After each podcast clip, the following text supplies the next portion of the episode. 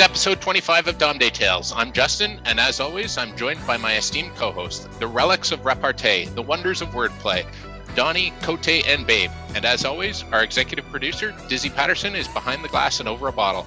We're back for another episode. And yes, we've had a bit of a layoff, but as they say, good things come to those who wait. Gentlemen, how have you been?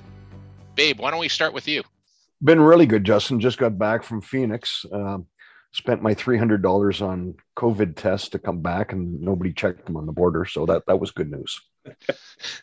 Fantastic to hear. Cote, what about you? How you've been? I've been good, busy, painting at one kid's house and helping another kid with the floor. And Danny redirected into Rochester, so he's got his place there now. And everything's good down here in St. Kitty Cats. It's weather here is beautiful. We don't have any snow like you fucking morons do north of Toronto. So it's everything's good, and no complaints whatsoever. Looking forward to tonight. We got a super guest, and I can't wait to rag his ass. Donnie, her ass. Pardon me. Donnie, what about you? How you been? Oh, fantastic! Yeah, it's a great year. This year just keeps rolling on. I mean, you couldn't ask for much more. It's just phenomenal. You thought it was so good to say goodbye to 2020 and. 2021's been a beaut. So I'm only hoping that 2022 can live up to the high bar that we've set for this. But I'm disappointed. I thought we were going without a guest tonight. So a little bit of a downer there to think that we have a guest. I thought it was just going to be rock and roll here with the best in the business. But let's hope it's a good one. I'm not sure who we got, but I know. I talked to Chevy too. Chevy called me the other day and I talked him into, he wants to be a guest, but he'll only do it with Marty. So I said we could make that sacrifice. And what you mean with Marty's computer? I probably, yeah. Probably.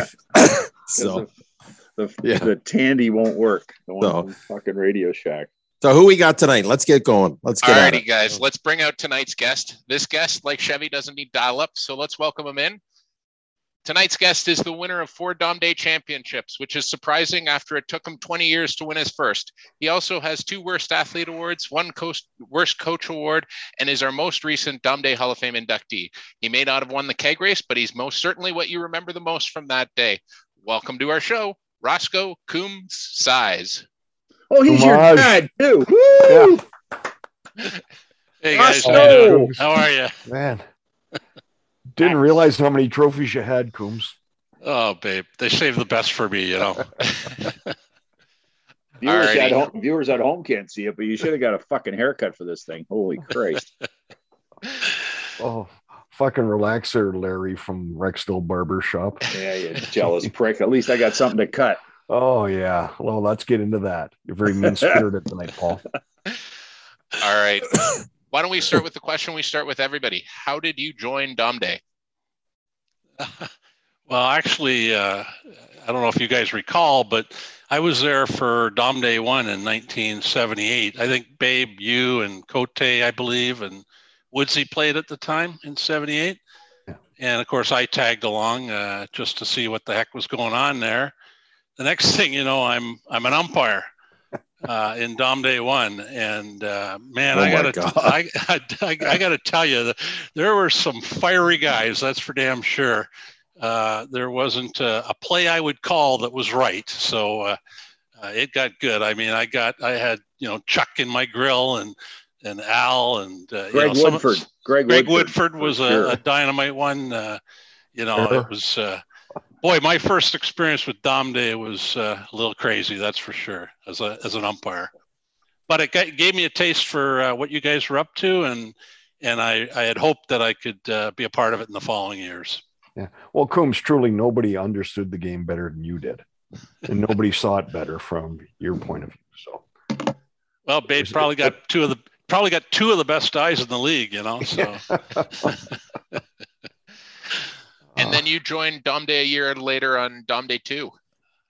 Yeah, 1979 was my first year in Dom Day. And, you guys will remember that back then you used to do the May, starting up in about May, we would go over to Case Field and have the practice warm-ups and all that. And And the rookies at the time, true story, and I know you talked about it before, had to bring a case of beer. And I got to correct you on one of your prior sessions, because you used to always say a square of Coors Light. Well, Coors Light wasn't in Canada at that point in time. And I was smart enough to realize that Donnie's favorite beer was Carly Lights. So I made sure I brought my square of Carly Lights to the field, and, you know, maybe that's the reason I got into Dom Day too. That is the reason. And is that also why you named your daughter Carly? Yeah, that's it. Yeah. That's it. After a fucking case of beer. Yeah. That's how she was conceived. That was how I got into Dom Day too. And, the rest is history from there for sure. But, you know, the first year, I don't know if you'll recall this, but I actually had a great shot of winning as a rookie. Played for the Red Machine, and God damn it, we were up 9 runs in the last inning, and we lost that game in the final inning to the Dogs. And yeah, it took me a few years after that to finally win one, but that's how it all started. Is that right? You guys were up by 9 runs? Because I was on 9 runs in the final inning. Wow! Yep. Holy shit! You guys were terrible on defense. Do you remember where you played? Were you always a catcher? Actually, no. I don't think I was a catcher at that point in time. And frankly, as you know, it took me 20 years to finally win one, and that was again back with Pete and the Red Machine. And it was actually my counsel that said, "Pete, quit playing me in center field. Maybe I ought to be your catcher." And you know, he finally listened, and we finally won with me on the team. Awesome. Yeah. So your nickname Coombs, where does that come from? Well, you know, there's no question that Babe's the architect of most of our nicknames in this crowd, and of course, that was a beauty, and that's one that's stuck with me forever, and I cherish it, and I love calling myself Coombs. But anyways, there was a lacrosse player, and Babe, you can fill in the blanks, but there was a lacrosse player that played up in Peterborough by the name of Sy Coombs, and so, of course, as you know, Babe played for the Warriors and would travel up to Peterborough to play the team up there. And there was this picture of this guy Sy Coombs on the wall up in Peterborough. And the next thing you know, here comes Babe back with my nickname that's lasted forever. Yeah. And this guy is a legend within lacrosse. He coached, he played, and was an unbelievable player. And there is not only a picture, but there's a big banner because they retired his jersey in Peterborough. And, you know, so came back and said, you know, we used to call Ross Size, you know, just Sy. And then it was Sy Coombs. And that stuck. And it wasn't till about probably 5 years ago, Cote comes to me and he goes, "Hey, do you know there's a guy named Sy Coombs in Peterborough? His jersey's retired. And, you know, they got this big banner of him." I'm like, "You fucking idiot." Yeah, where you been all your life? Yeah. I don't listen. You call yourself a lacrosse guy. So he was the coach of the junior team when we played. Yeah. When we played junior and we had that memorable playoff series with them, he was their coach. He was a fiery guy. Yeah. I actually had to go up to Peterborough on one of my visits up there to see my aunt and uncle, and I went into the rink there to see the Sy Coombs. So yeah, it's pretty funny. And from the Sy Coombs nickname comes your Dom Day team, and I'm sure you've listened to the previous 24 episodes. We've said nothing but great things about that franchise. Where did the Sox part of the name come from with the Sy Coombs Sox? So I think it was you have to jog my memory on the time frame, but I think it was 83, 84 in there. Of course, there was Howie's Hawks.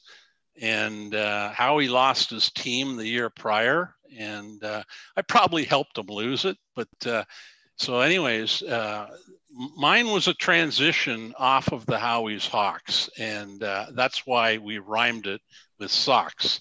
Howie was a big part of, you know, the decision that I was going to try and be the next stage of this great friendship. And so the Sox were born. And in fact, back then, I don't know if you guys will recall, I had baseball caps too, where I had an S on the baseball lid, and it had a a baseball bat cutting diagonally through the S. And we glued those all on to those baseball caps, and Howie helped me do that. Now, he didn't play for the team, but he was certainly a driving influence in the transition from the Howie's Hawks to the Sy Coombs Sox. And he understood it was a business decision at that point when you got to the draft and didn't select him after all the groundwork he put in. Yeah, thanks for your help, Howie. Now fuck off, you know. Yeah, sorry, Howie, bend over. And for the millennials on the call, they might not remember this, but you, if you were a coach, you drafted, there wasn't a spot that you said, hey, if I was ninth round the year before, I didn't get a ninth round pick. You were the ninth round. You had to pick like everybody else. So Coombs, who was a perennial first or second round choice, you know, ended up with really no first round pick that year. It was yourself. And that was the tougher part about picking back in those days, because there wasn't that system that we had. Who did Buff have when he was picking? Oh, that's right. Buff had Buff. Yeah, Buff. Yeah. Well, actually, so then, you know, come to think of it, now that you mentioned that, babe, Buff was my first pick. So, you know, I don't know whether that was in the top of the second round or however that worked, but you're absolutely right. They didn't have this graded bullshit that they have today. And if you were a coach, you were a number one draft pick. And so I was compared to the likes of, you know, the Al McCrays and the Pete Delmazzis. And so I should have been, frankly. So, very true, Roscoe. Very true. Know, it worked out. The funny thing is, you know, it's been called one of the worst teams to ever make the finals. And the only thing I can say about that is there's really two things I can say about that. Number one, it just speaks volumes to how shitty the rest of the other teams were that year. And you know, it's really a lesson in mentoring and guiding people and getting the most out of them motivationally as a coach to bring them to levels that they'd otherwise never get to. So there's a lesson from that one. Is this Coombs or Bob Brandt speaking now? I went to the Bob Brandt school. Yeah. Of horse shit. And speaking of Bob Brandt, that's who beat you in the finals. And that was also Black Sunday. So you were on the other end of Black Sunday. Everybody talks about the big match between the Hotel 19 and the boys, but nobody talks about the letdown of the finals that would have happened right after when the boys smacked the Sox. Yeah. So in fact, we had played the Rebels in the last game of our round robin, and they absolutely trounced us. And then, of course, as you know, they got to pick us in the first round in the semifinals, and we stuck it to them. We gave it back to them. So that's how we made the finals. But when you look at the whole Black Sunday affair on the other side with Hotel 19 and of course the boys, the way I view it as I look back now that you mentioned that to me the other day, is that in fact I won that tournament. It's just like a horse race. When you disqualify the winner, which we should have, hey babe, yep. The second horse wins the race. So I'm declaring that I won that Dom Day. Why wouldn't you? I was going to say, seems like a lot of... You were second. Yeah, that's great. I'll just move up a notch there. I was going to say, seems like a lot of guys are claiming victory over that Dom Day that year. So we're going to move on and talk about, you know, we mentioned off the top that you're a Dom Day Hall of Famer and, you know, with that goes your athletic prowess. So why don't we hop right into probably your most athletic moment, the keg race. Set the stage. I mean, Donnie, you were, you know, there for this. What was the origins behind the keg race? Well, I think that, you know, that year we were looking for some entertainment. And so we had a, and as it turned out, that was the one and only year that we played on the West Diamond. So we had shifted operations over to that Diamond after a near fiasco where we were almost looking at canceling the tournament. We were able to salvage it with Alderman Morley Kells helped us at the last minute obtain a temporary permit for the West Diamond. But we, in the meantime, we had talked about, like, after 78 and into 79 and into 80, we were like, okay, well, you know, we started to add things, right? And so, you know, why don't we do a barbecue on the sidelines, or why don't we do this, or why don't we do that? We said, why don't we come up with some entertainment halfway through the tournament, and we'll do, you know, some skills events, right? And so we had, in addition to the keg race, I'm just trying to recall, we had the fastest runner, right? We had the fastest runner as well. We had it was a throwing thing from center field or something. I remember Brent Ellis brought his periscope or whatever the thing for yeah. Remember, he had that baby out in the outfield, and you know, and so we had this whole. If I had the programs here, I know we had the advertisement of the program that year of the different events. Anyhow, the one was the keg race, which was the final one. So all of the coaches in the tournament got to enter one player in each of these events, and we contested the events, and it was a big crowd. We had a huge crowd at the West Diamond wrapped around the fence there and whatever. And so the last event was the keg race, and for the keg race you were supposed to, you know, enter your worst runner, your worst base runner. And with the keg meaning enormous gut, right? We everybody loaded up on the guy that had the big gut and the slow runner and whatever. So Roscoe got the call, and I don't know who else was in there. Roscoe Woodford. Yeah, I was Anna? Trying to figure out, Steve, but I know Woodford was one of them. Was Jonesy in? Jonesy? Yeah, maybe. I think Anna was in. Anna? Yeah, Anna was probably. I don't know if Lil was. I don't think Lil was he? I can't remember. No, Lil was the fastest runner. Yeah, yeah. He was the fastest guy to the barbecue. So I got to admit, I have a faded memory on who was in the keg. Yeah, but I think Jonesy was. I remember the outcome. Yeah. So anyhow, it also turned out to be a year when we were filming. Yeah. So we had the bird scaffolding set up on the first baseline, down the first baseline there, and I think Al and I were doing the commentary, and so Ross comes up and he comes up, and you know, whoever, I think it was somebody blew a whistle or something to start it off, and somebody had a stopwatch, and you know, so Ross is standing there at home plate and ready to go, and somebody blew the whistle, and there off he goes, and the commentary is phenomenal. Like Al is doing this great, and he actually was like, you know, he nailed it with a prediction, right? so Ross comes down right down to first base, right out of the gate, and trips, right, and blows a wheel. Yeah, blows a wheel. And then gets right back up, and but before that, Al had said, "I think he's going to blow a tire. I think he's going to blow a tire." And sure enough, he went down, and he scurries around to second base, and he scurries around, you know, with that alligator run of his, and he's going around second base and going around third, coming into a home, and it's like just this roar. I mean, the crowd was just going crazy. It was awesome. And then he comes straddling up right past home base. He comes up the first baseline. He's got his glasses on, right? And he comes up to the camera. We're you know, zooming in on him and talking to him at the same time. He takes his glasses off, and there's literally there's a mark of dust around where his glasses were on his face. Is covered with diamond dust, you know? And we interview him, and all, I mean, it was just one of those moments. You couldn't have scripted it any better. It was unbelievable.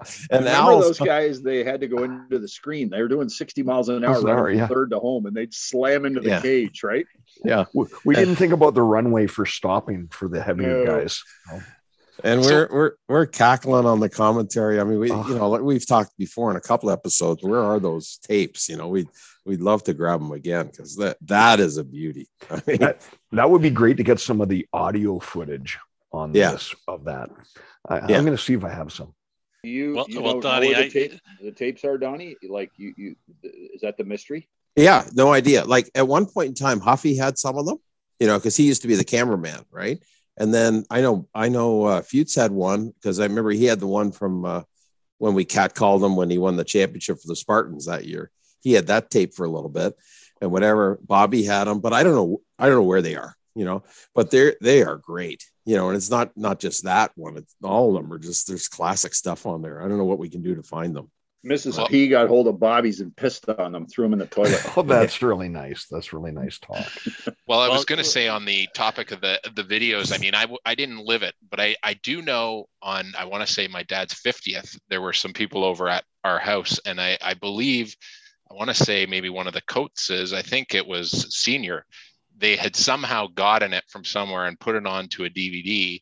And I remember coming home late that night after his 50th, I'd been out drinking and everybody's downstairs laughing. And I go, okay, what's going on? I go to see what they're laughing about. And they're all watching this thing that I've heard plenty of growing up. And I got to tell you, you know, I remember one of my distinct memories that, you know, growing up is, you know, in the program, Donnie always had these little word games and word searches and all that, crosswords. And one of the questions was, you know, besides Donovan Bailey, who's the fastest man on the planet? And the answer was my dad. And coming home that night, inebriated, and seeing the keg race, I finally had put that childhood memory together with the joke. So there is definitely footage. I've seen it. The keg race did happen. But Dad, Ross, maybe I'll ask you, what's your perspective on the keg race? What's your memory? Donnie nailed it. I couldn't have done a better description of that whole thing, but I'll tell you what, the one thing I remember after that was the interview with Donnie, because, you know, he came down off that scaffold like no tomorrow, right? He wanted this interview like it was the best thing he was going to ever do on tape, right? So down he comes off that scaffold and he puts his arm around me and he basically asked me, how do I feel? What was it like? And my response was, Donnie, this is the greatest day of my life. Yeah. but you know, if you can't laugh at yourself, who can you laugh at, right? That's exactly right, Coombs. Now, did you blow two tires or just one? I seem to remember you coming around third and wiping out two. I might have done it around third as well, come to think of it. I think it was down again. Yeah. He's down. Yeah. But I honestly don't recall any raspberries from those falls, oddly enough. But you were using some high quality running shoes that had zero traction, right? Zero. Yeah. There were no spikes involved. Didn't Andrew or young Filman, didn't he use some of the footage in that anniversary film? Yeah, like I think Andrew might have some, because that's where I'm thinking of from the 50th. I think it was Wendy and Senior who might have had some. Yeah. But honest to God, I mean, and Babe and Cote can attest to this, I used to be a skinny runt.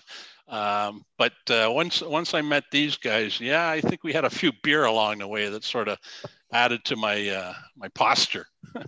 Didn't make you a bad person, Roscoe. No. Didn't make you a bad person. Good stuff. So we're going to move on and talk about some, you know, we talk about some legendary parties. And one of the ones I think that's been talked about a bit is, you know, you've had some golf parties at Moncrief and stuff like that. But why don't you tell us about some of the parties that you had hosted at your parents' place growing up? Yeah. So, you know, like clockwork, my parents would go up to Bangor Lodge every August. And, you know, every time they'd go, I'd get the lecture, don't have a party. No, won't have a party. Right. And every year I'd have a party. And they, back then, you guys will recall, we used to do the golf in August. And so I had the Dom Day golf party that one year. And, you know, I spent the whole day cleaning the house out, like putting, you know, stuff that I was worried about in the back bedrooms and all that, trying to idiot-proof this house so that nothing got destroyed. And so here I, you know, the next morning I'm cleaning everything up and I think I'm putting it back exactly where it was. And, you know, my mom's never going to know we had a party. And when she came home, she didn't walk one foot in that front door. And the first words out of her mouth was, you had a party, didn't you? And I went, nope, didn't have a party this time. Right? And she knew. There were a few clues that she picked up on pretty quick. One was we had a Wedgewood pot in that front foyer. And, you know, when you position a pot a certain way, there's a certain pictorial on it, right? She knew that thing had been moved, and sure enough, it had been. We were missing an antique key to my mom's antique bookshelf in the dining room, and we know it went missing that night, but for once it wasn't you, Cote. I can guarantee you that. I know that. It was Anna, and Anna tried to start his car with it. And then, of course, she went down to the freezer in the basement and opens the freezer, and isn't there a half 2-4 of smashed beer that froze to death in the freezer? So there were definitely clues along the way. But for me, that was one of the greatest nights of my life, because that's when I met my future wife.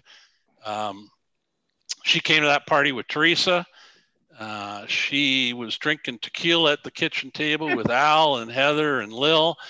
And about 10:30, 11 o'clock, she says, "I'm out of here. I'm going home." Right. And yeah, I was feeling pretty good. So she had ordered a cab, and out she goes to the curb, and she's going to leave the party. And I'd have nothing of this. Right. So I ran out to the cab driver, and I said, "Get the fuck out of here. You're not taking her. She's staying. Nobody leaves my party." And so I got her to get out of the cab, and she came back to the party, and 35 years later, she's still with me. That's good stuff. I'm just going to go get a cloth to wipe my eyes. Yeah. I wish we could have her on for her side of that fucking story. Yeah. I guarantee you there's a couple things missing there. She was on the roof of the cab and didn't want to get down. Right. We used to have, hey, Roscoe, we had great parties at your place. Oh, so remember that we'd have those parties on Friday nights, and our one buddy, he was a nice guy, but we didn't always want him there, Frank Farkas. Hopefully he's not listening to this podcast. So we'd park our cars around the corner, remember? So when Frank drove by, he thought there was nobody there. Yeah, we'd all park. There'd be maybe 10, 15 of us, and we'd all park our cars at the other guy's house, right? Yeah. So he'd be going all around Rexdale trying to figure out where the hell we were. Down to change his fucking name. He might have been invited to more events. How about his brother, Bobby? Bobby Farquaad. Actually, there was another party that comes to memory where... my good friend Lester Barnell was doing the dancing in the basement, and he was, figuring he was like Johnny Travolta, and he did one of these fist pumps into the sky there, and we had low ceilings in the basement, and he punched his fist right through my the ceiling, and so Mom, you're right, I had a party. Lester. Little Alan Parsons Project pounding away. Oh. Yeah. Those are the days. Awesome stuff. So another story we're going to move along is from growing up, and I believe, Babe, you were a part of this. The bus ride from North Bay. Babe, do you want to maybe open up with this one?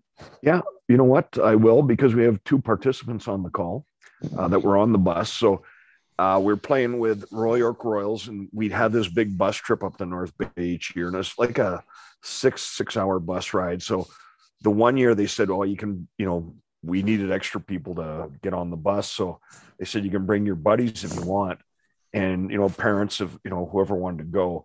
But we had one rule: you had to bring a 2-4 of beer if you're going to come on this bus trip. So we went up to North Bay and we won, and I don't think the Royals, we had some success up there, but we beat them fairly soundly, and it was a festival coming back. It was just wild times. And so everybody's drinking away. And little did we realize we'd been, probably about hour 3, we realized that we've been stopped on the side of the road for 2 hours. Nobody knew it. And my parents were on the bus. And anytime anybody would speak, nothing would happen. Coombs would say something. My mom would go, "What would she say, Coombs?" Oh, I can't even remember, Babe. You got me on that one. Shut up, Ross. But it was like everybody else could be chatting away, and as soon as Coombs piped up, it was right on him. But that was one of the best trips ever. Why were you stopped? We bus broke down. We had a flat tire. And then remember that they tried to... we somehow pried the side window open, and Bernsey tried to bring the inner tube inside the cab of the freaking bus. Like, it was mad. It was absolute bedlam. And like Babe said, they had made us bring a 2-4. That was a fucking mistake. And Babe was conducting court in the back of the bus. Remember Roscoe, and he was doing Johnny Carson, with Ed McMahon doing Karnak, the amazing Karnak. It was the best, absolute best. I don't think we got back to Western Arena. It was probably about 4 a.m.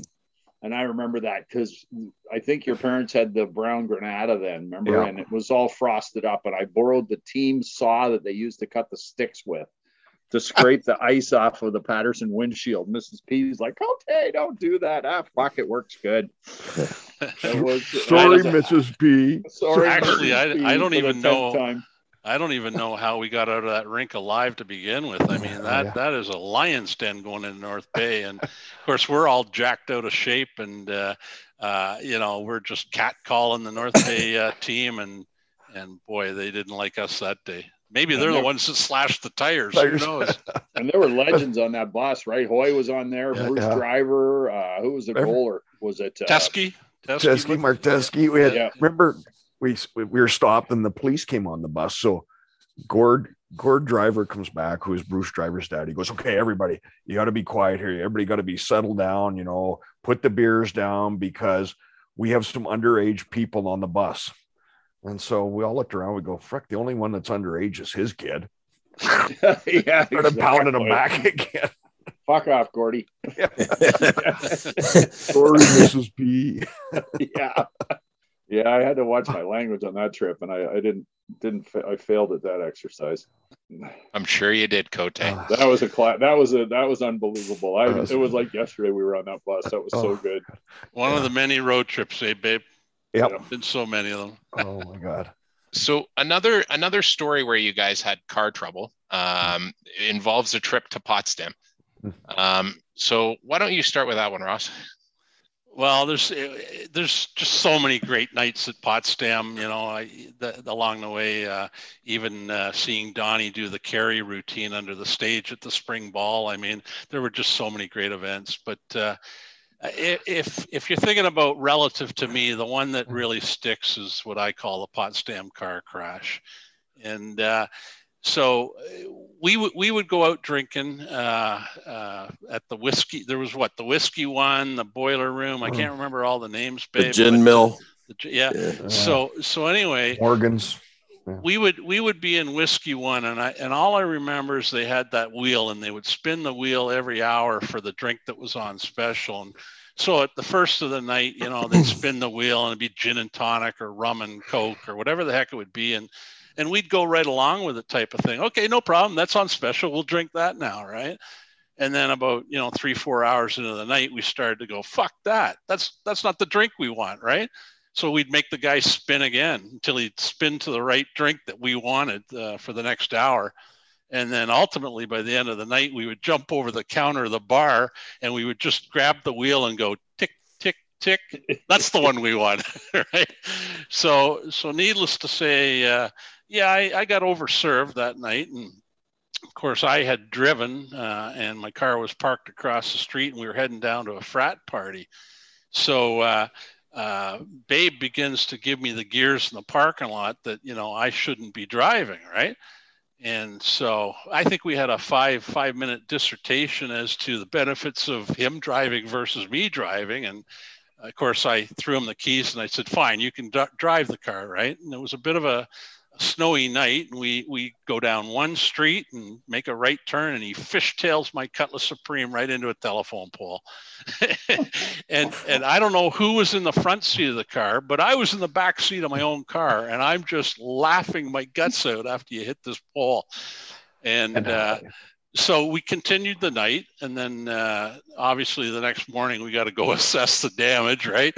And Babe goes, "Oh, don't worry, I got a friend down at the corner. He's a mechanic. He'll fix your car, no problem." He says, "You take the Honda back to Toronto, and I'll have it fixed for you by next week, right?" So I get in the red bomb, and Sunday afternoon I head back to Toronto, and I got this beautiful car for a week with the wooden bumper on the back of it, and. So I drive back down to Potsdam the week after to pick up my car, and I go, fuck, Babe, I thought you said you were fixing it, right? But so whatever the guy did, he fixed it, and it was still looking like a piece of crap anyway. So yeah. I drive it back to Toronto, and it breaks down on me on the way back to Toronto, and that was virtually the end of the car. So, but Babe, he compensated me for that car. He gave me a pair of Daewoo skates, if you guys remember those skates. So they were solid skates. That's really what I got for that car, and today. That's what I ended up getting for that car when it was all said and done. And just like the car going in the garbage, I think the skates eventually did too. You know, what the people don't realize, though, is the tires were bald. You know, I didn't even think about checking them before I drove the vehicle. But I did honk the horn first before you hit the pole. I think Lil was in the car with us. You mean in today's world, you probably would have sued me, right? Yeah, probably. Yeah. I think there was that the only car? The rest of us were walking, I think. Because I think I was walking. You guys. Oh my God. I was walking behind, and I just burst into tears because this car just Yeah. Well, plus, I mean, the telephone poles were right on the side of the street. That was a curb or a ditch. Yeah. Well, I seem to recall it might have been Lil in the front seat of the car. Yeah, I think you might be right. Yeah. Yeah.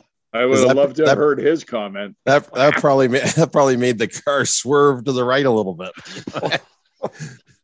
Oh my God! Oh shit! Yeah. That's funny. What's the next story?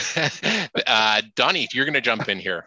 So one summer, and I don't know what summer it would have been, but. It was this time Sid got married, right? So Sid got married in Windsor, and Roscoe and I made the trip together, and so we left. I guess we left on the Friday. Maybe it was the Friday and the Saturday wedding, and or we might have went a day early. Went on the Thursday because we swung by and we made a little pit stop in Wallaceburg. Remember that, Roscoe? Oh yeah. And. A little visit there, and got all juiced up, and then we made our way to Windsor, and Sid's wedding was just a classic, because you got to remember this was the wedding that originally was they picked the date was Dom Day, and we're like, Sid, what are you doing? You know, we can't go. We got Dom Day, so we made Marianne change the date of the wedding. So that put us in the bad books, you know, from day one. But Roscoe and I went down. We got a hotel. We had this hotel on the, I want to say it was a Holiday Inn right on the water in Windsor, and we had all the gang there. There's a whole bunch of the boys there, and we got into it pretty good, and then ended up at the wedding, and they had a DJ that. God, he looked just like Herb Tarlick. Remember, Roscoe? Yeah. And we got going on it, and we were just, you know, and then right in the middle of the reception, we started the banter, because at that point, you know, we're 10-12 beers into it. There was we had no cares in the world, and we just started unloading on Marianne and whatever, and her family was looking at us like, you know, so we got through the reception, and we came back to the hotel, and all I remember is Ross at one point he was just face down on the bed, just, you know, face plant, and we were done, and but it was a great time, and I'm not even quite sure how it happened, you know, because it's not like Ross and I made many trips together. Truthfully, that's the only one, really, the two of us, right, Roscoe, yeah. And yeah. But we had a ball. I mean, we had an absolute blast. And I think Donnie, that's where we might have come up with the "How you doing?" when we rented the room together. And hey, Donnie, how you doing? I'm doing fine. How you doing? Yeah. But Roscoe was a Class A boozer, and he ended up face down on the bed. He didn't make it the whole night. And I remember Woodford was there, Jed, Pino, Al, Pete, you know, a whole bunch of us were there. Yeah. We didn't invite any you schmucks, but somehow Roscoe made the guest list. I think he might have been my date. I actually had a membership at Richmond Hill with Sid. Played a lot of golf with Sid back then in those days. Yeah. Yeah. Good times. Yeah. So another story that would involve Donnie was the 1980 Hopkins championship and stealing the cake. That was one of the memories my dad jumps out to him thinking back. So Donnie, why don't you tell us, set the stage with 1980? Yeah, 1980 was a while ago. But we, that was my second year at Hopkins. And, you know, I found out the year before that, you know, the team had booked a hotel for after the championship game, you know, assuming we were going to win and we're going to have a big celebration and a party and whatever. And so this one was up at Cornell. And so a bunch of the boys came down for the weekend, and we won. And then we had this reception back at the hotel. I don't know what it was. I mean, Sleepy was there and Cote and Woodsy, Chevy. Yeah, Chevy, Joey, Babe. Yeah, there was a real cluster of guys there. And, you know, they're way ahead of me and, you know, the rest of our guys who were into it pretty good, but we just played a game and we're just, you know, these guys come to their reception and they're just, you know, they're full guns ablazing, right? And so the year before at the 79 game, which was in Maryland, and we did the same thing at a hotel. Somehow I ended up on the stage. Surprise. Yeah. At this reception. And I got up there and I did a little spiel for like 20 minutes and started ragging guys. And, you know, I was announcing all the seniors and making a joke of it. And, you know, the 4-letter words were, you know, and all. So when we did the second one in 80, they wanted me to do it again. So I got up there and I started to do the same thing. And, you know, I'm talking about the team and roasting all these guys and, you know, having a great old time.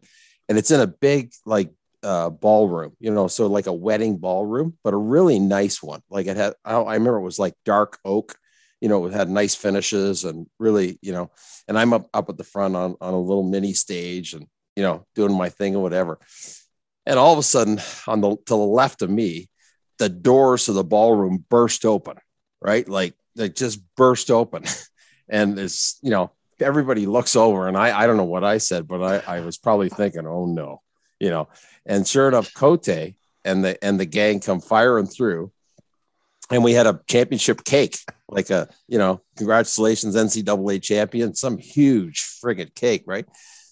And I think it was you, right, Cote, that grabbed the cake. Yeah, yeah.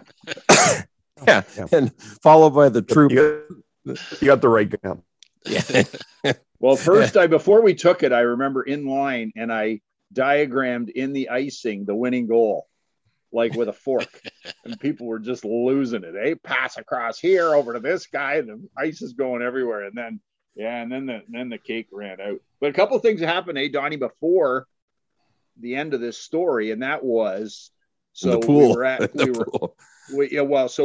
Cornell, we're at Ithaca. It was screaming hot for that game. And those big metal stands that they have, I remember us being starving. So we stole a whole rack of hot dog or hamburger buns so that we could eat, because I don't know if we drank all our money. After the game, we were out on the field throwing around a mini football, and Sleepy ran into the goalpost at full speed and almost broke himself in half. And then we were back at that hotel, and it seems like it was like a Holiday Inn, but there was like a pool area, and Dave Huntley was assistant coach, right, for Hopkins, or associate coach.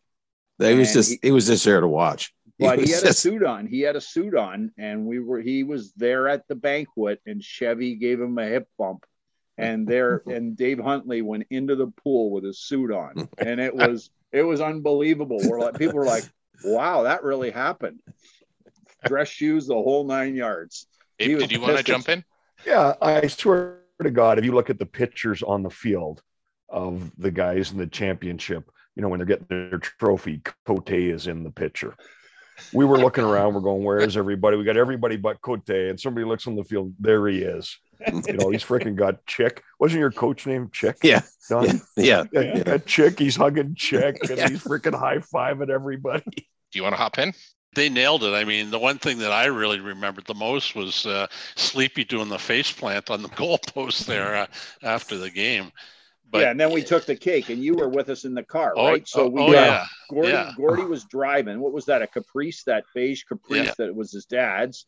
And we got the cake in the front seat, and we drove through downtown Ithaca. And we I don't remember what we did with the cake when it was all said. We threw it at the oncoming cars. Yeah. Okay. Yeah, because you would, and we didn't mean to. It just zipped out of our hands. But you knew you'd made a strike because you'd look back and you could see people putting on their windshield wipers. Yeah, it was Goodery at his finest. Oh, yeah, but we're just making handfuls of his NCAA cake. And Johnny, the WTT training paid off. Yeah. Yeah. Johnny thought it was the greatest thing in the world. Who really gave a shit about the cake? But it was just like, well, we took the cake, threw it in the front seat. There was cake everywhere. Oh, God. A lot of heavy icing made for good throwing. Oh, yes, did it ever. I heard about that forever. I heard about that. Are your friends coming again? Are they? Yeah. You know, Donnie, there's another real quick one with you and I. I don't know if you remember this, but you lived not too far away from me on Moncrief there, and Delmo had the Dom Day party one year, and so you and I ended up driving together to the party. I don't know whether you drove or I drove, but for whatever reason, we stupidly picked up a bottle of Bailey's. Remember that? Yeah.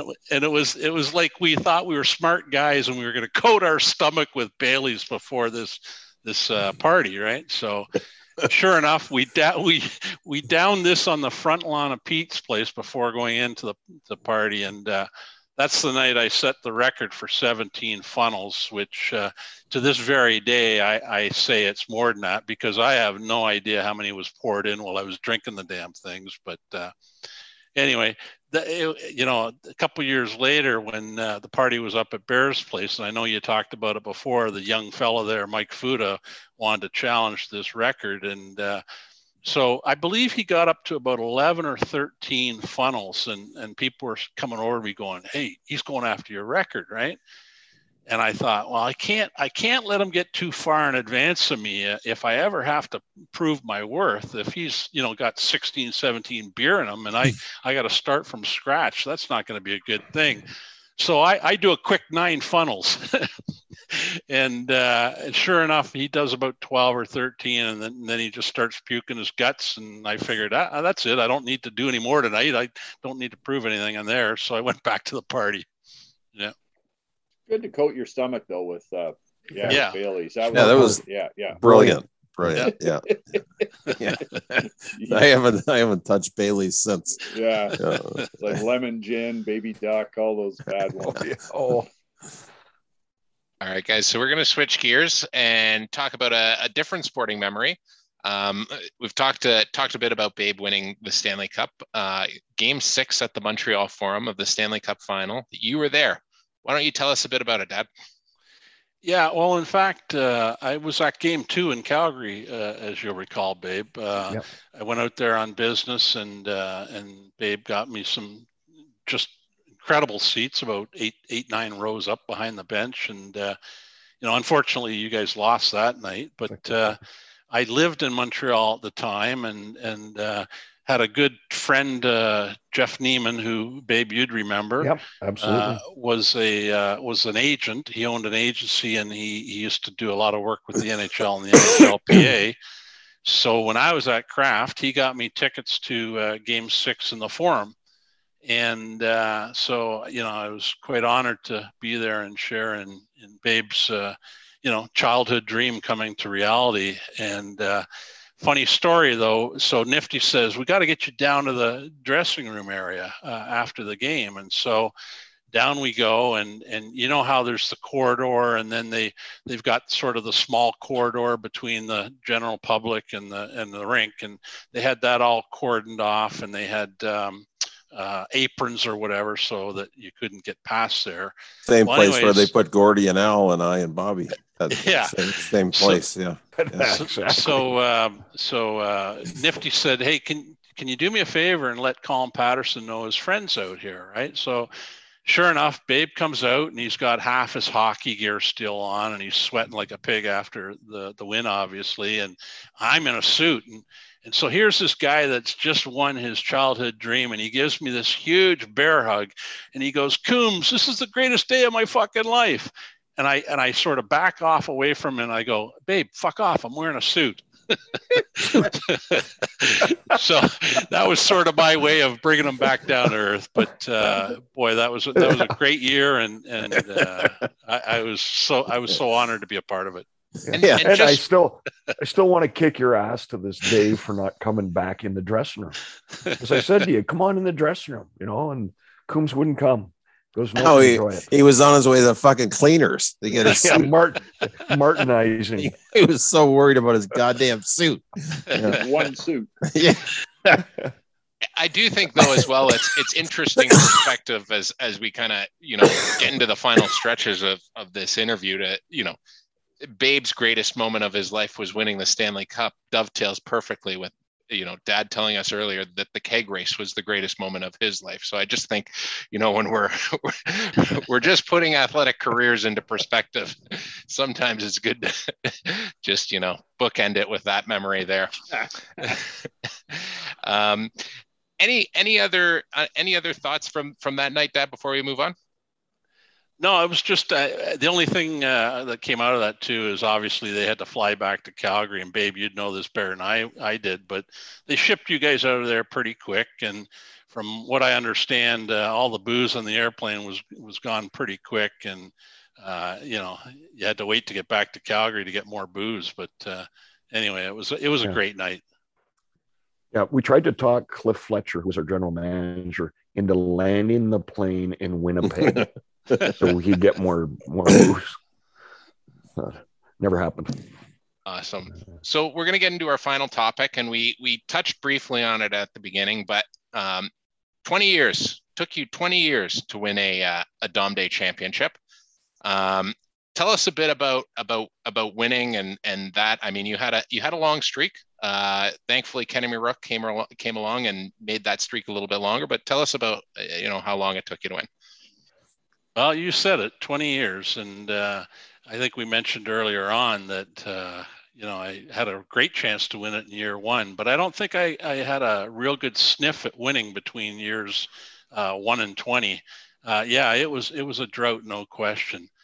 But, you know, I'll tell you something, and not to get weepy over this, but you guys will recall I lost my brother the year before, tragically. And he used to love coming to Dom Day, and he'd sit down the first baseline near Mrs. P and Mrs. P's tree and that. And every year he would say to me, "You know, you can't win them all as long as you tried your best." And that was his line all the time. And for years I'd say, "For Christ's sakes, just let me win one," right? So yeah, you know, the following year it came true, and I finally won. And I've never said this, but we had that game pretty much in hand in the bottom of the sixth inning, I think it was. And so, you know, here I am behind the catcher, and I'm just a mellow. I'm just teary-eyed thinking of him, and that was for the both of us. So that's my memory. And Coombs, maybe talk about what you had in your ball cap, because you had it written out and Todd's name in there. Yes, and just the whole memory of, you know, as long as you try your best, you know, I had that in the ball cap. So he was on my mind, that's for sure. That's a good story. That's awesome stuff. So just some final thoughts maybe on winning. I know we give a lot of guys some hard times about having not won. There's a list of about 10, and I know we give Dizzy some pressure, but, you know, let's put some pressure on maybe Billy Bass, Daniel Gallagher, Matt Shepard, Matt Gallagher, Spencer Coates, Smidge, Ryan Sellers, Evan Flanagan. None of those guys have won yet. Some of them are long streaks now. What would your advice be to those guys who are waiting to win their first title? Well, it's pretty simple. Quit your goddamn crying and wait your fucking turn. I can see why the Sox did well. Sy Coombs Sox. Motivation, leadership. Yep, that's what it's all about. Yeah. And any other comments? No. Quit your crying and wait your fucking turn. All right, guys. We're going to leave it there. We're going to get into some final thoughts. So why don't we start? One thing we never touched on the JEG appointment. JEG. So at one point in Roscoe's illustrious Dom Day career, he was anointed the first ever JEG, which was the junior executive gopher, which was not a God position. It was a, what did we call it? It wasn't God. It was not a gopher position. Yeah. Not an angel or whatever. We had some other name for it. And Ross was basically, you know, go get us a case of beer, go do this, go do that. I don't know what his responsibilities were, but then we stripped them of it.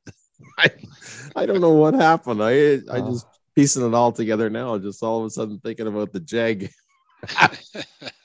It was like, well,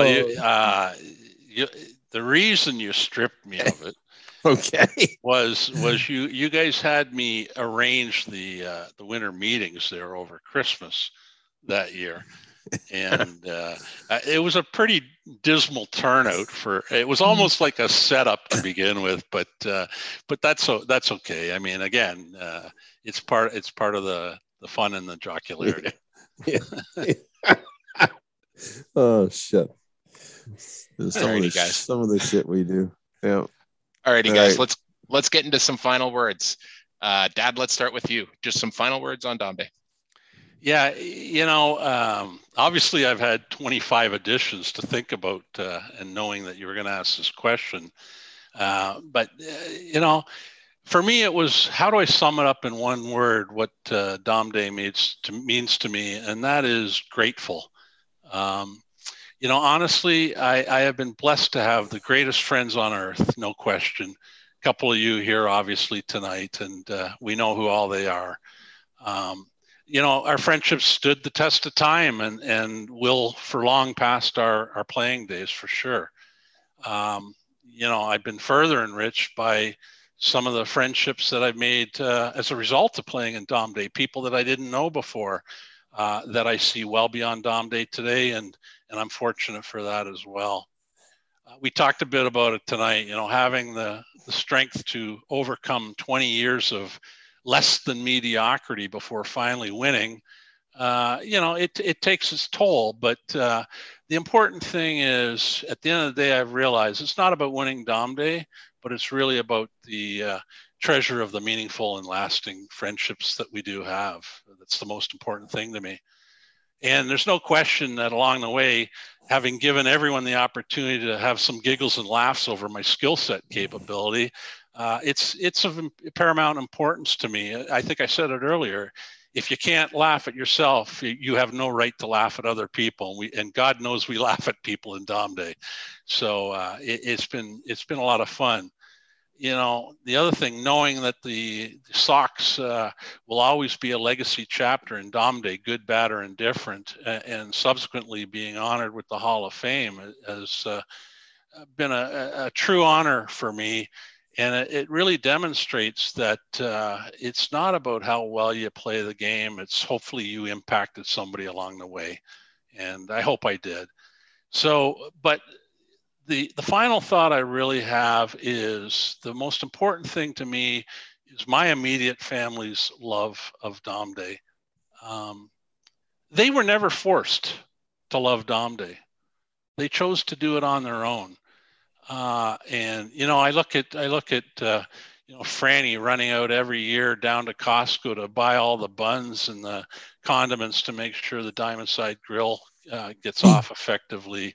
The work that Carly does with the organization team to help them with the chores that they have. It's truly amazing, and I'm so proud of them. But, you know, Justin, most of all, I've seen you absolutely embrace this tournament and take it on you as your own. You know, I've had the pleasure of almost winning a championship with you. I am honored to help coach you now into the future. But I just love your drive and your passion to make this the best tournament on earth. And I'm so very proud. Stuff. Donnie, final thoughts.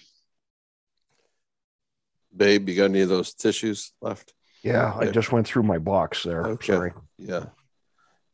No, well said, Ross. You know, some of the things that you said there are so poignant. And the thing about Dom Day, and I've always said this, it's not your skill level at baseball that matters. It really isn't. It hasn't been for forever, ever since we started, you know. And you personified that, and you accepted that, and you relished it. There were others have ran from it, you know. And so, you know, I think about all the times that I picked you to be a serviceman. I mean, I don't know how many Beasley's jerseys you have in your closet, but it's a lot. And to me, you know, it's, you know, and I think you guys know this, and everybody, it's all about the relations and the fun and the jocularity. And at the end of the day, after 3 days, if you somehow happen to win a championship, that's awesome. But it's what goes on in those 3-4 days that makes this thing, right? And the way that we all just pick up, you know, in the case of really all you guys, but, you know, with you, Ross, I only see you typically once a year. And, you know, when we get on the field or we get at one of the events there, it's like, you know, we've been hanging out every day for the past year. You know, we just pick right back up, and we catch up a little bit on what's currently going on in our lives, but then we backtrack quickly into, you know, all the fun and all the times, great times we've had together. And so you just epitomize like the fun of Dom Day. And accepting, you know, there's a lot of ragging and a lot of stuff that goes around, and some people, you know, they're not made for it. They can't deal with it, and for whatever reason. It's a shame, because it's not in a harmful way. It's all in a fun way. And when you accept it and you just run with it and you roll with it, and you've always been, you know, a great big part of the fabric of this tournament. I mean, just your presence on there, and it hasn't changed. You know, you stopped playing how many years ago? Who cares? You know, you're there at the field every year on the weekend. You're doing the same things. You're laughing. You're making the same jokes. You've just been a treasure for Dom Day. So, you know, I'm lucky that we got you into it. I consider myself lucky, and just our friendship over the years. And I know that everybody at Dom Day just loves Roscoe Size. So. Thanks, Tony. Yeah. Some stuff. Cote, final thoughts.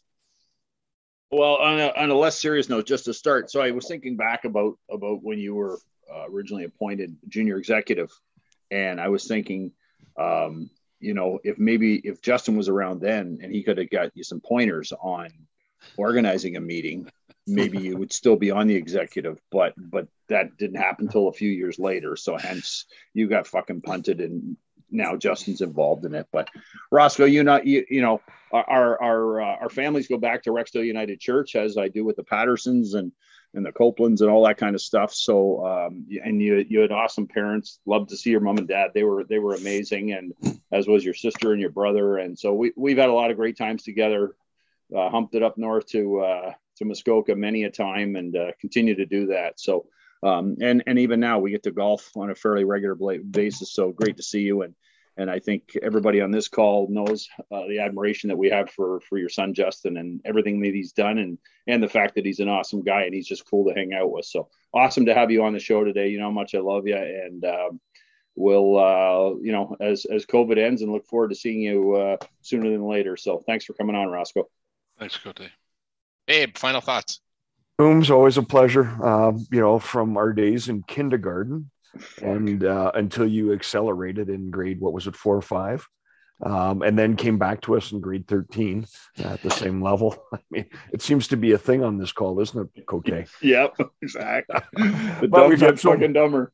Oh, so many great times. And, you know, as you said, you know, you think about your first run at Dom Day, and you're umping, and all you're taking is shit from everybody. And I remember that there's no fucking way I want to ump ever.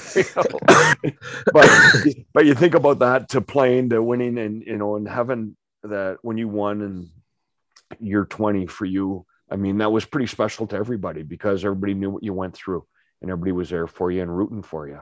And I think that was one of the, you know, the best memories of Dom Day for me was, you know, coming out to the field and congratulating you and just hugging her out again. Because, you know, your brother meant a lot to me too. But now Justin and the things that he's doing for the tournament and what is this, what Carly does, what Franny does. I mean, the whole family has embraced it. And that's, I think, every family on this call and people who are part of Dom Day. But, you know, you went back to, and you said, you know, what would you tell people? And Donnie hit on it, you know, don't give up, keep playing, you know, because that's the whole thing is keep playing and keep enjoying people. And you know what, shit happens in life, but you know, one of the things that you always love is getting back to Dom Day. And I can't wait till we can get back and have a couple of beers sitting on that, Mrs. P's tree again. So love you, buddy. Thanks, bud. Awesome stuff. And just some final thoughts for me. I mean, obviously, nice to have my dad on 25 episodes later. Huge influence, obviously, in my Dom Day memories. I mean, the thing that Babe hit on is, you know, each family has their unique set of memories as far as what Dom Day means to them, those, you know, rides to and from the field, the moments of bickering, the trash talk around the kitchen table, the boasting after a championship and the chirping after an 0-for season. We all have those. We've all been through those. And definitely a significant part of my growing up. But, you know, it should be no surprise to anybody that, you know, my dad never passed along the ability for me to hit a ball or catch a ball or any of that sort of stuff. I didn't get my skills, you know, he didn't teach me very well in skills, but he did obviously teach me one thing, and that was to cherish this tradition, cherish the people who are part of it, and always make it a part of your life, because if you do that, the people who are a part of it will give it back in spades. So I would say definitely one of my most important lessons that I've ever learned from my dad is putting this group of people first. So, well, I can't catch a ball. I'm okay with that because he taught me the more important lesson. So I thank you for that. And then also, you know, I was recently with some of the younger guys and we were talking about, you know, I was talking with Ian and Ian said, you know, I've never had the opportunity to win a championship with my dad. And that's something I would love to do. And some of the other guys we were, you know, reflecting on, you know, Paul had won with Spencer and Jeremy and Nick and that sort of stuff and how cool that would be. And while we never got to do it as you were playing, I'm so glad that you still continue to be involved and coach with the Snappers. And hopefully one day we'll get to win together. So thank you for all that, guys. I appreciate what you've done for me and thank you. So we're going to leave it here. We'll see you guys on our next episode. In the meantime, be sure to like, rate, and subscribe to the Dom Day Tales podcast. Thank you and have a good night.